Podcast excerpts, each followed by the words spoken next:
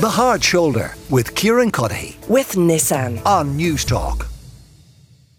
Well, for the Thursday interview this week, we're joined by Independent Senator Tom Clonan. And of course, Tom Clonan will be well known as um, former Army officer and security analyst, Tom Clonan, but he's coming up on his first year anniversary of uh, being elected to the Senate. And we will talk about that and we'll talk about obviously a lot of other things. But I think, Tom, first of all, you're very welcome.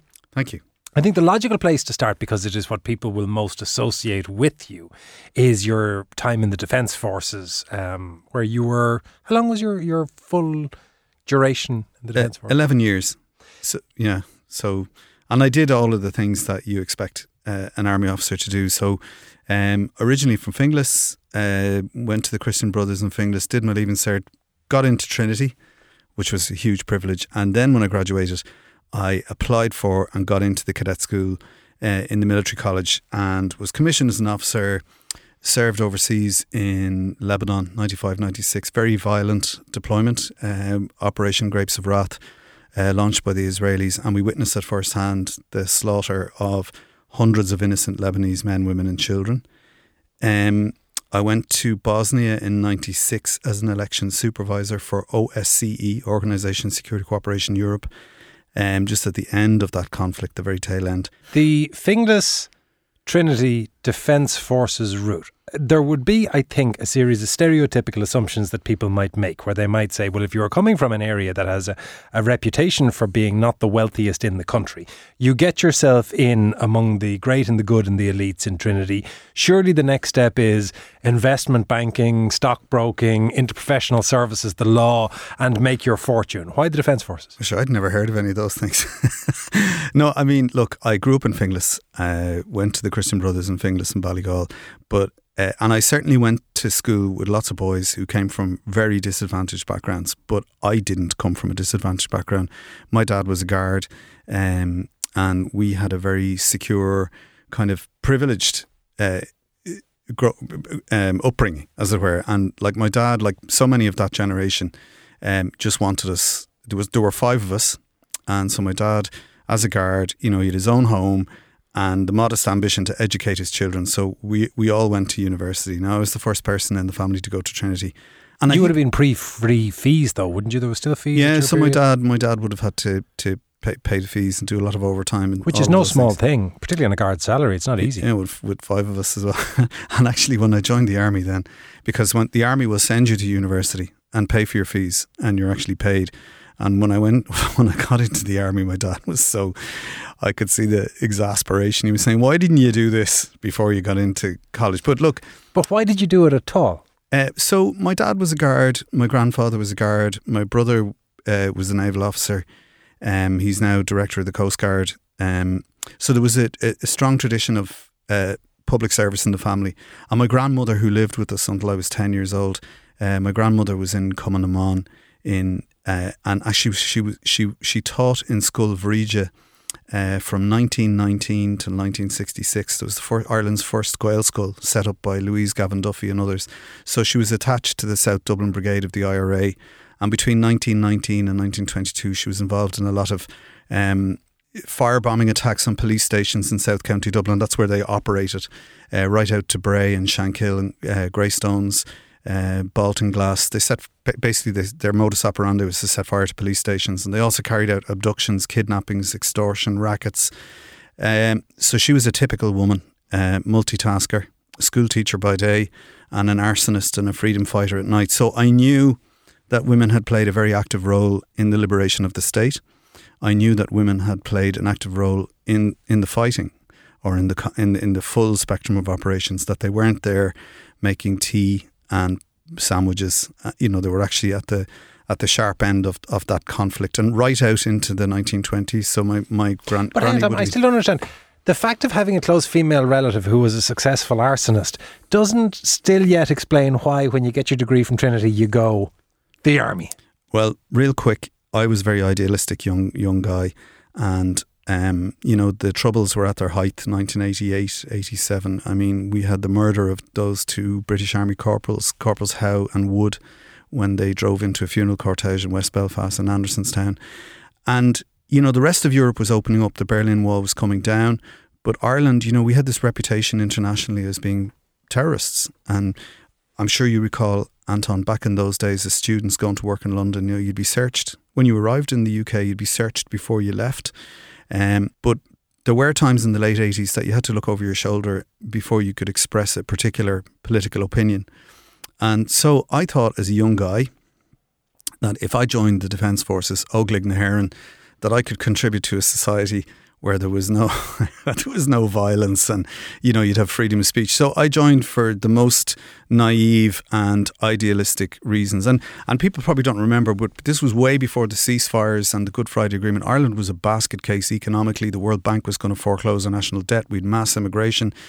And we had a major security problem on the island. And so, as a young guy, I wanted to be a part of that response to, to violence. As you look back at it now, or in the moments of quiet reflection, which are the the mm, episodes, which are the events, which are the aspects of your time in the Defence Forces that occur in your mind most often?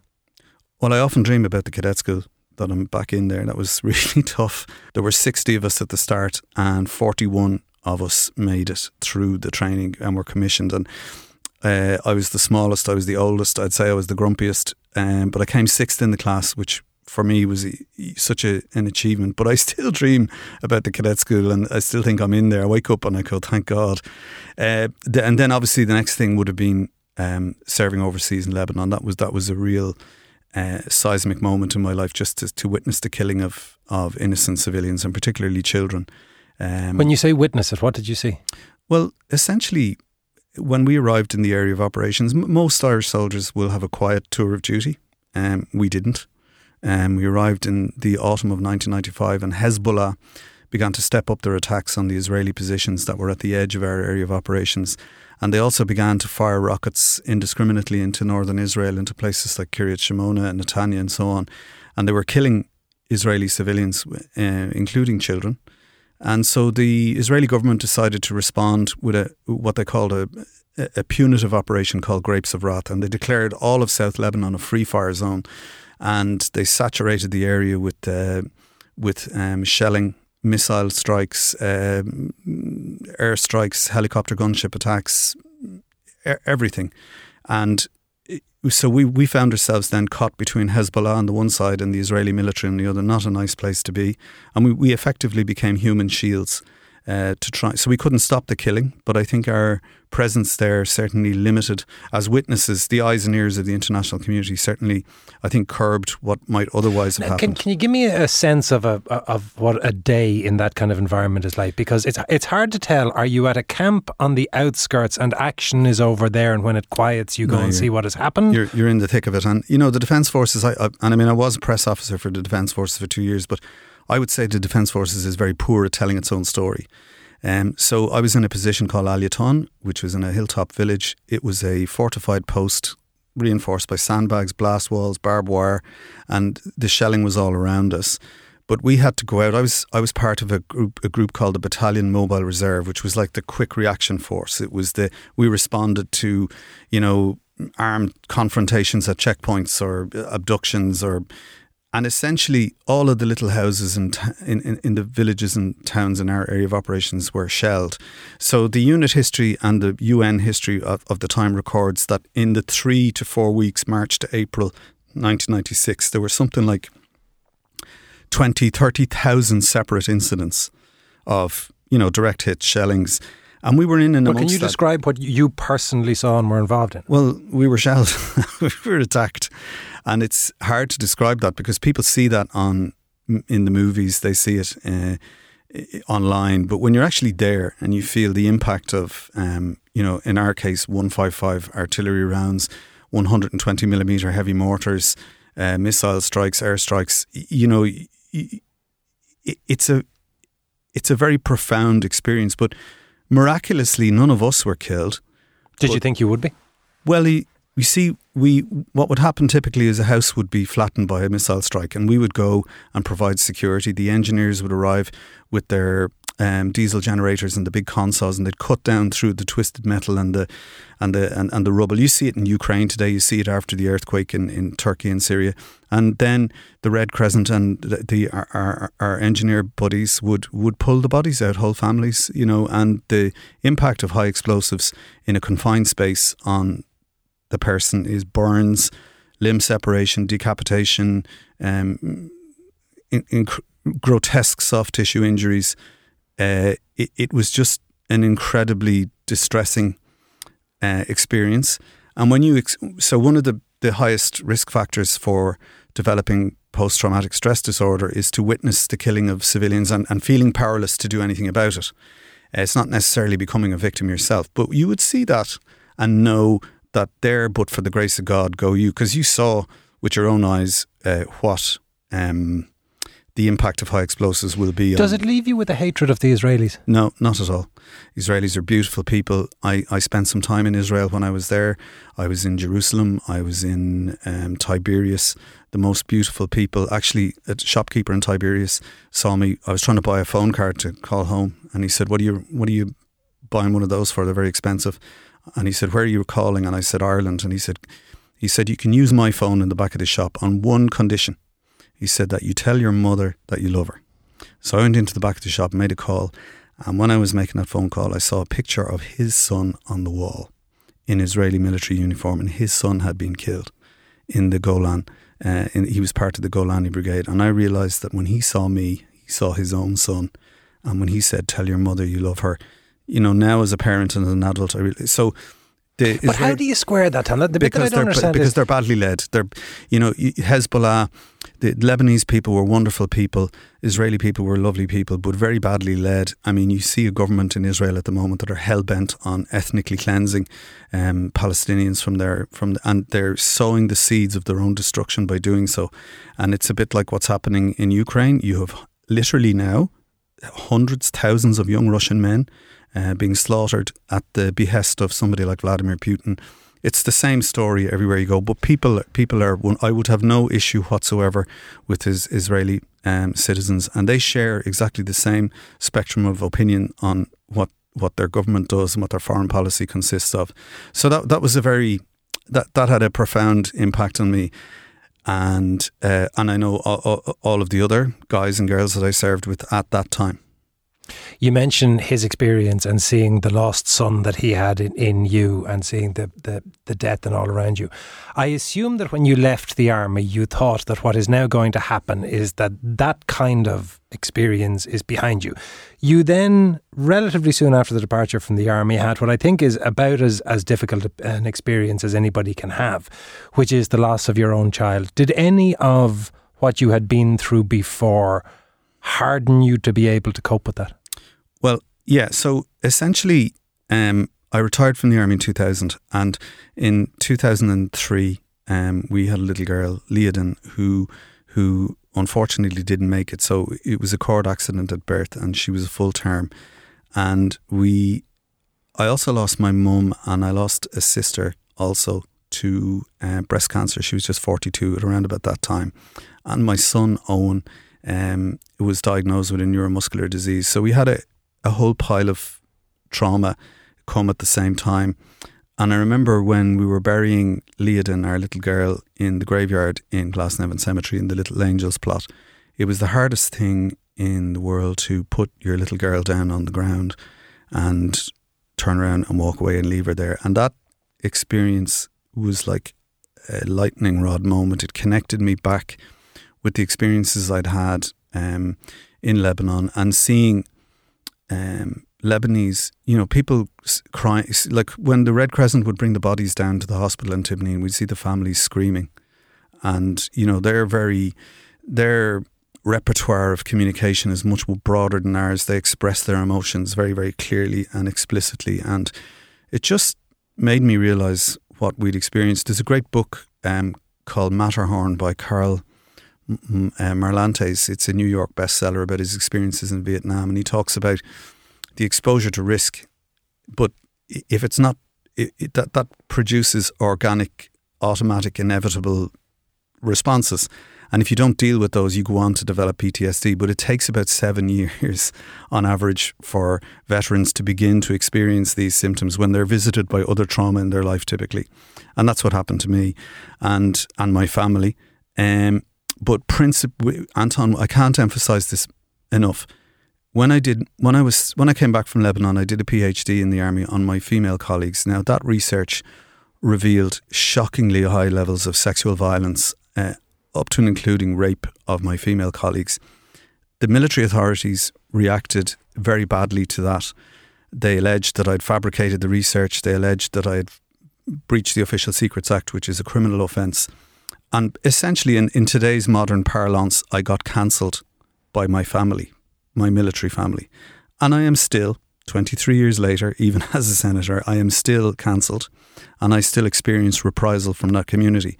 So I lost my community of support. So when I was in that space of losing my daughter and losing my mum and my sister and my son's diagnosis, I was r- still in the vortex of that campaign, a very, very vigorous and, and sustained campaign of what we now call whistleblower reprisal against me. And that that really accelerated and compound, compounded the trauma. And, and can you can you explain to me what how the trauma manifests itself? Because I think anybody who has seen one of their own children born, it, it is a unique experience. It is a unique emotional catharsis to, to and, and there is all that goes before it in terms of the nerves, in terms of the concern, in terms of the hope, and all the rest of it. To discover that at the point at which that is what you're expecting, the absolute worst and the absolute opposite happens, how do you process that? What happens to you? So you you begin to develop. Well, in my case, certainly you you develop very catastrophic um, thought patterns because the worst the, the, the worst possible outcome has happened, and it it then extended to other areas of my life. You know, I found myself the subject of such ho- hostility from my former com- comrades with and I'm sorry to say this, but with very, very few exceptions. Um, so the the symptoms of this are are universal. You know, you become emotionally withdrawn. You may engage in risk taking behaviours. Um, you can abuse did you? alcohol. Um, I would say um, one of the things I did um, was I threw myself into work to try and so around about exactly the same time, the United States invaded America, and I began my career then as a, a security Iraq, analyst. Sorry, Iraq with, with, the Irish Times. So I started working with the Irish Times as a security analyst, and I was also a full time lecturer in in DIT, which is now TU Dublin. So I would get up and do Virgin, what is now Virgin Media TV3 in the morning.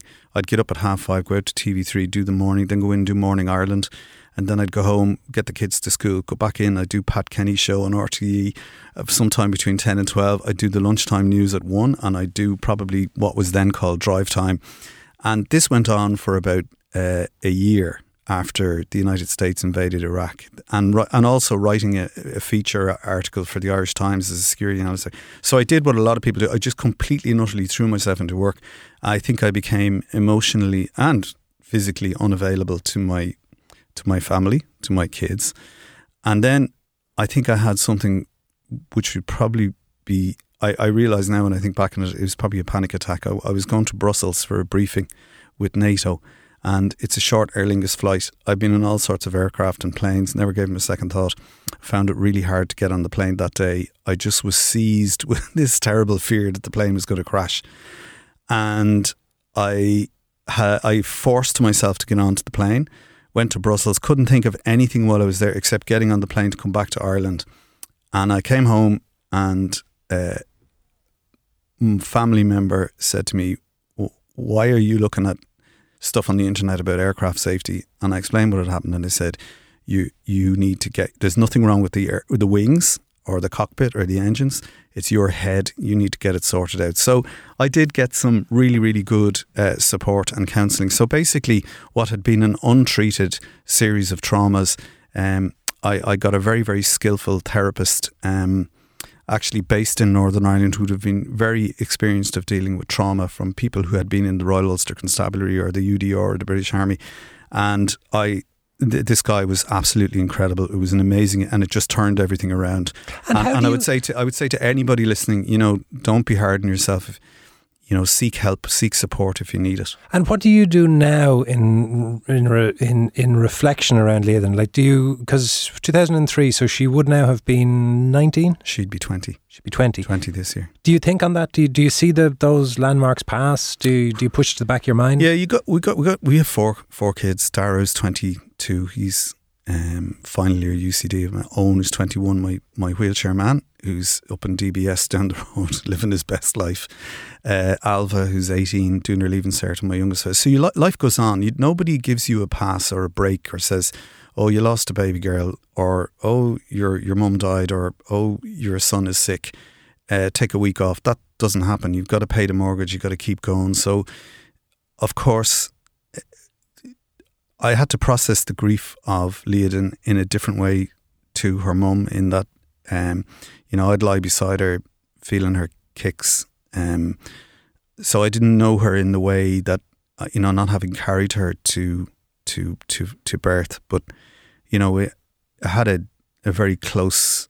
Uh, you know, when we buried her, um, you know, her mum was was producing breast milk and it was just the most forlorn, the saddest. It just, I can't. It was just the, the most, the hardest thing ever. Uh, I, I've nothing against which to compare it. But a couple of years later, I was up. I was up in DIT, and we do the graduation ceremonies in in St Patrick's Cathedral, and I was up as part of the academic procession, and we were up at the top looking down at all the parents and the graduates. And the president of DIT called forward a graduation class. They were mostly young women, you know, 19, 20, 21 years old. And they all came up the centre of St. Patrick's Cathedral in their gowns and in all their finery. And you could smell the perfume coming up. And the parents were all, you could f- hear the intake of breath. And I was looking at them and I realised in that moment that my little girl, Leodin, would ne- I realised what I'd lo- lost. So it kind of revisits you at times like that. And I found it really hard that day to kind of just contain the emotion. And so what I take from it is just to try and make make the most of the time I have with my kids. I'm sure they, you know, they they love it, uh, and to try and be kind to people because you you just don't know when you meet people what what struggles they're going through. Well, that's the thing that I was. There's a. a I remember years ago watching um, David Letterman interview the the singer Warren Zevon, and at the time Zevon was he was uh, diagnosed with terminal lung cancer, and um, Letterman asked him, from the perspective that you now have. Do you see the world any differently than the rest of us might? And what's the advice that you get?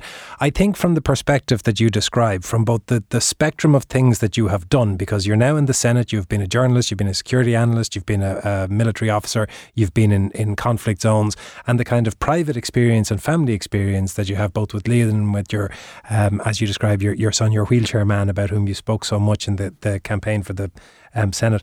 Have you a different perspective on things? Have you an insight that you think other people should have?